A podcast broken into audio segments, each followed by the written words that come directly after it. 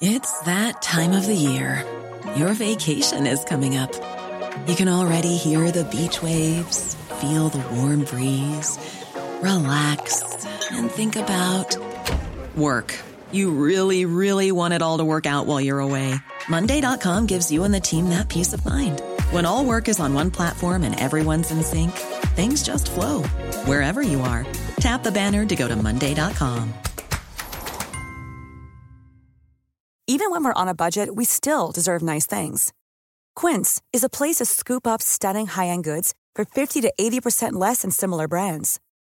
They have buttery soft cashmere sweaters starting at $50, luxurious Italian leather bags, and so much more.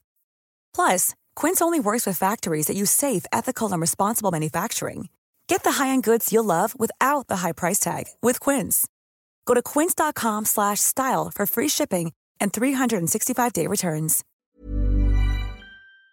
The Opinion Line on Cork's 96 FM. to someone who's demented from the lack of sleep.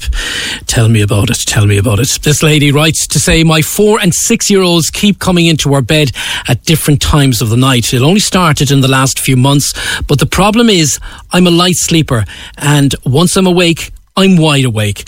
Please, can any of your listeners help me to help me to get the kids to stay in their own beds. Now, I love having the kids in bed, she says, but the lack of sleep is killing me. I also work full time and I need my rest. Help, says a frazzled mummy. Well, we might just have the solution to that. Lucy Wolfe from Sleep Expert, uh, sleepmatters.ie. Lucy Wolfe, good morning. Hello, how are you? How are you doing? Lucy, is the lack of sleep a major problem for everyone? It, it is. It can be, yeah, for sure. Like obviously, some people sleep incredibly well. Parents of young children are notoriously known to be frazzled, like this person has written in to say. And you know, it is a problem, and it affects every aspect of your life when you're not getting enough sleep, whether you have children or not. How can it affect your life? What, what you know, your moods in particular? Yeah, I, I, to be honest with you, I would say pretty much everything is impacted by not getting enough sleep. So your mood, your behavior, your concentration, your motivation, your appetite, you know, and I guess that has a big impact. And again, when children themselves aren't getting enough sleep, they in turn sometimes maybe not their best selves either. And as a result, you know, they might be dealing with irritable, you know, more irritable than normal, maybe hard to, you know, less compliant and things like that. So I guess it's difficult. And as a result of that, first of all, we want to acknowledge that it's hard and to hear how difficult it is for parents who are struggling, like the frazzled parent who's been in contact with you, and to also acknowledge that this is very typical as well. And young children go through lots of different stages of development as well as their development of sleep that has an impact on how they experience it. We hear that uh, everybody should get eight hours sleep a night, and then we hear of others who said, "Oh, an hour will do me, and I'm fine." Does it Yeah. depend on the human, um, uh, him or herself? Yeah, I guess generally speaking, the we aim for somewhere between seven to nine hours for adults, with of course some people needing a little bit more and some people needing a little bit less. Neuroscientist Matt Walker, he's kind of like a leading researcher in sleep. He encourages everyone to commit to at least seven hours. So that sort of means maybe doing the backward math based on what time you need to get up at for optimum health and well-being. But acknowledging there is going to be variability, and the same as for children because young children have a high, higher sleep need than adults, and as their sleep becomes organised in this first six-month period of life, their overnight sleep need ends up being somewhere between 10 and a half to 12 hours and that doesn't necessarily mean that it isn't without awakening but that it's it's organized in that way and that we aim for those sort of totals uh, and again embracing the individuality that may exist. Lucy, people who come to you, and let's say uh, children and adults, since the the growth of the mobile phones, do you find that you're dealing with more and more people who are uh, having difficulties in getting to sleep? Because like nine out of ten, I reckon, are glued to their mobile phone while they're in bed. Yeah, the technology piece is um, a big part of one of the modern challenges that we experience. Now, I work with parents of young children.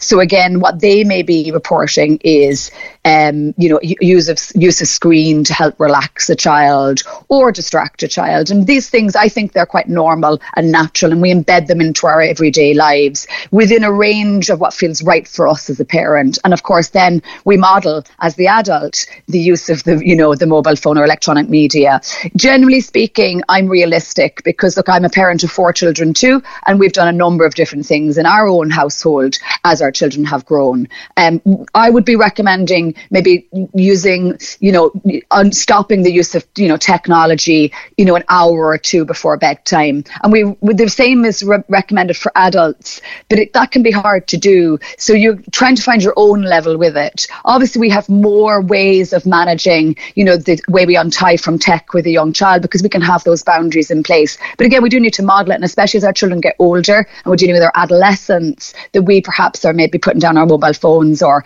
you know having a you know guidance that we don't have tech in the bedroom after a certain time and things like that. So look at everything. It's just trying to find your way in that feels right, but also that doesn't. If we take away technology, for example, we must replace it with something mm-hmm. so that we look. If we're looking at turning off the TV by a certain time in advance of bedtime, then maybe we look at engaging in one-to-one time, and this this is where we begin to create, you know, really lovely bedtime routines that then can begin to be extended as your child gets older. What are the what are the long-term dangers for someone who goes without sleep on a regular basis? Oh, yeah, and I guess I suppose I don't ever really want to be, you know, talking about dangers, but we know that sleep's important because it supervises such a wide variety of biological maintenance jobs. So let's say long term, there are suggestions that not enough sleep leaves people vulnerable to certain illnesses and disease. And of course, in the short term, it can have a big impact on your mood, mental health, emotional health. So again, it is about trying to encourage people to prioritize their sleep. So a bit like you said earlier, you know, oh, I'm grand, I only get an hour sleep or four hours sleep and I do fine.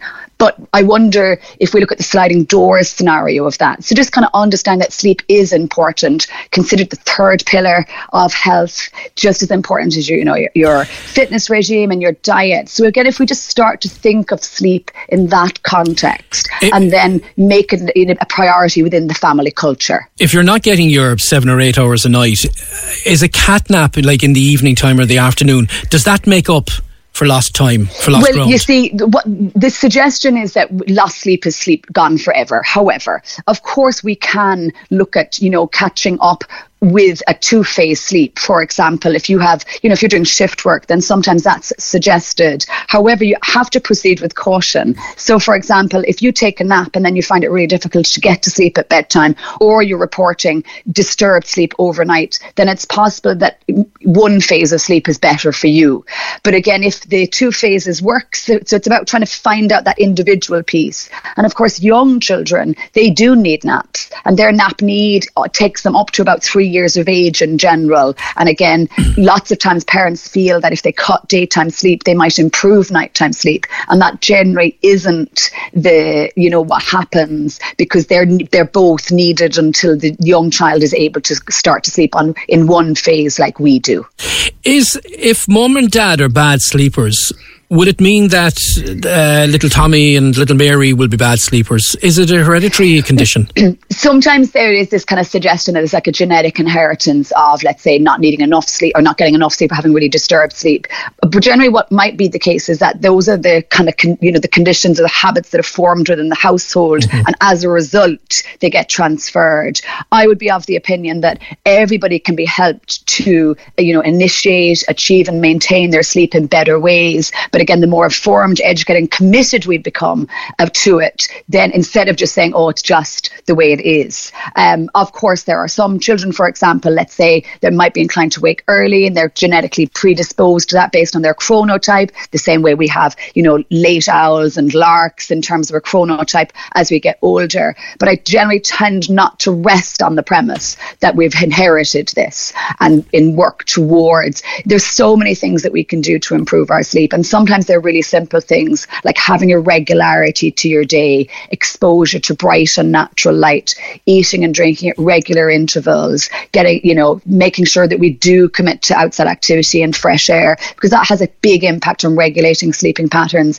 And then having a have as well as having this regular wake time, that we have this corresponding regular bedtime too. And within that we develop routines of care. Like, you know, like like children really benefit from bedtime routines. And we know that by having bedtime routines and earlier bedtimes, we generally see longer um, sleep uh, tendencies in the overnight period. But the same is true for adults that if we have a regularity to our sleep and if we program our brain and our bodies to relax, you know, and if we also prioritize our sleep environment, that we can continue to move the needle and um, enjoy the benefits of better, more restful sleep. Who gets the most sleep, men or women, or who struggles most? Is there a, a breakdown?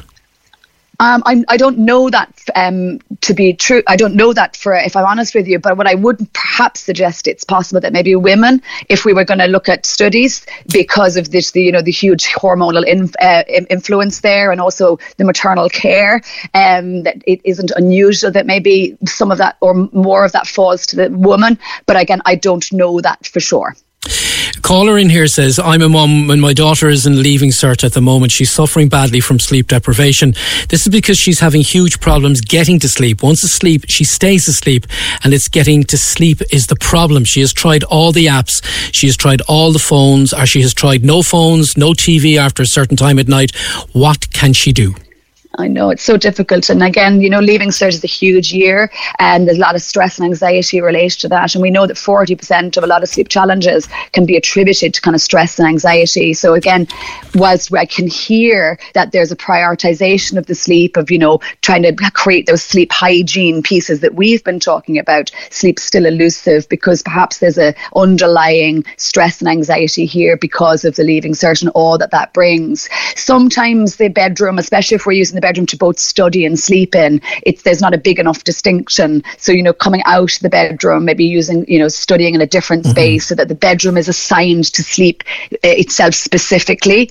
Uh, going to bed only when you're tired. Maybe having a kind of bedtime routine that happens outside of the bed, where you you know change into your sleep, where you're really just trying to show the brain and the body um, that there is a difference between awake and alert to you know transi- transitioning to sleep. I'd be trying to embed in this, you know, some gentle stretching exercises. You know, you could look exploring mindfulness exercises too, because it's about trying to learn to switch off as well. Because I, I'm imagining that maybe there's a racing of the mind going on, which just creates this big tension between, you know, once you get into bed, the concern about not getting to sleep in of itself becomes one of the reasons why we're not able to sleep. So, you know, often hear, you know, about breathing exercises and body scans that just yeah. kind of help make that transition. Lucy, finally and briefly, where did your interest in sleeping uh, um, habits come from? Well, interesting. yes, exactly. A sleep deprived parent. I was once a frazzled parent too, so that initiated my interest um, 21 years ago now. My oldest is going to be 21, and um, I've been in practice for over 12 years now, working with families in that capacity because I just became interested, obsessed, if you like, and retraining and education in order to help and support parents in the way that I really felt I needed to be. Could you not just tell them to give the kids a lash of Calpol? Thank goodness we are gone so far beyond that. Uh, but often, you know, you, you'll do anything. But again, just looking at, you know, the things that really help and of the course. things that hinder. You All know? right, Lucy, lovely talking to you. And if people want to get in touch with you, it's www.sleepmatters.ie. And you're based in Cork, Lucy. I am indeed.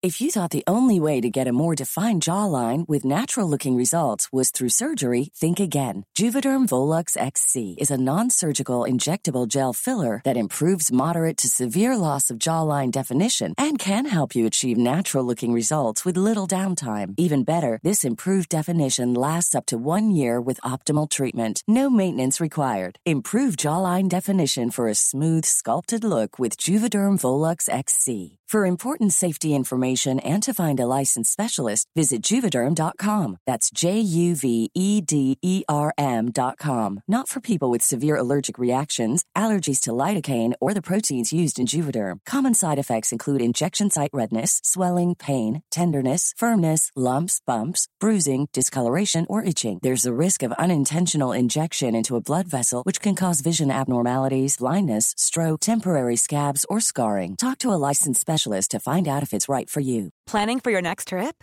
Elevate your travel style with Quince. Quince has all the jet setting essentials you'll want for your next getaway, like European linen, premium luggage options, buttery soft Italian leather bags, and so much more.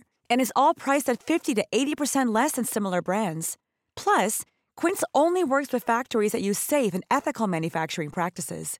Pack your bags with high-quality essentials you'll be wearing for vacations to come with Quince. Go to quince.com slash pack for free shipping and 365-day returns. Hey, it's Paige DeSorbo from Giggly Squad. High quality fashion without the price tag. Say hello to Quince.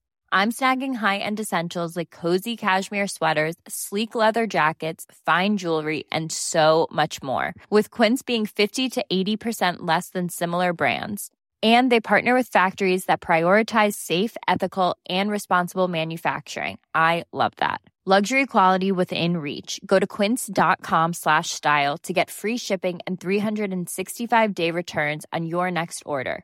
quince.com slash style. What part I'm in Douglas. All right, okay. So that's www.sleepmatters.ie. Lucy Wolfe, uh, sleep expert. Lucy, thank you very much indeed for talking to us and uh, enjoy a good night's sleep. Thank you so much. All the best. God bless. We're talking to Vanessa following our conversation with Lucy Wolfe, who was uh, who is a sleep expert. Vanessa, good morning.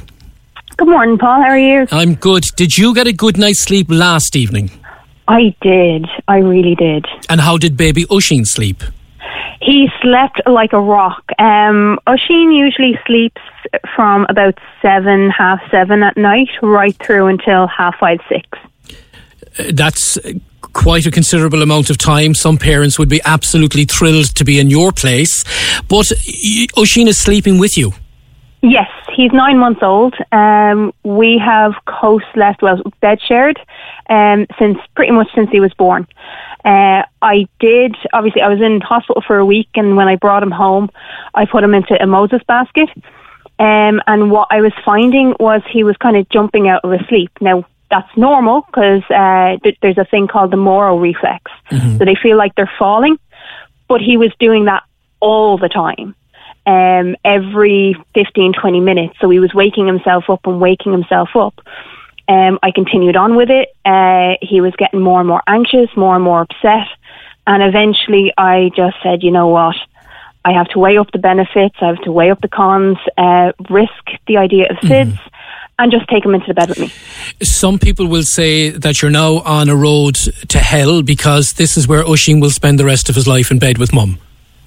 I, I don't see it that way. I mean, how many people had their children in the bed? Like, if you look at anywhere beyond the Western world, um, co-sleeping and bed sharing is something that happens regularly, and you don't see them sleeping with mum at 10, 11, 12 years old, uh, or 30, 40 years old. You know, that that doesn't happen. And it's the same. It's the same argument that says, you know, um, holding your baby too much is spoiling them, they're uh, ruining them. It doesn't. It actually makes them feel more secure. He sleeps better. Uh, now, I wouldn't recommend it for uh, everyone, by the way. Mm-hmm. Uh, this is just what works for us. And when Oisín is in bed with you, or in bed with your husband, does he get a better sleep with you or with the hubby?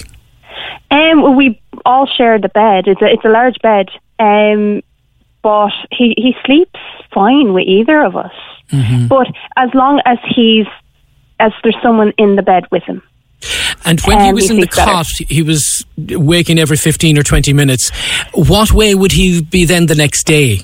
Oh, he was an absolute nightmare. God love him. I love my son, but he was so upset. He was so anxious. He would make strange. And I tried just to just to put people's mind at ease. I tried the cot. I tried the Moses basket. I tried the next to me cot. Uh, a lot of different things, and it just didn't make a difference. He was still having that reflex. He wanted to be next to someone because one of the things that he likes to do is put his hand on my chest or put his head on my chest so he can hear my heartbeat. Um, and that's just a natural thing, especially for young babies. They do like to be close mm-hmm. to a caregiver, feel the warmth and feel the heartbeat and hear the heartbeat. Um, and so for us, it just works.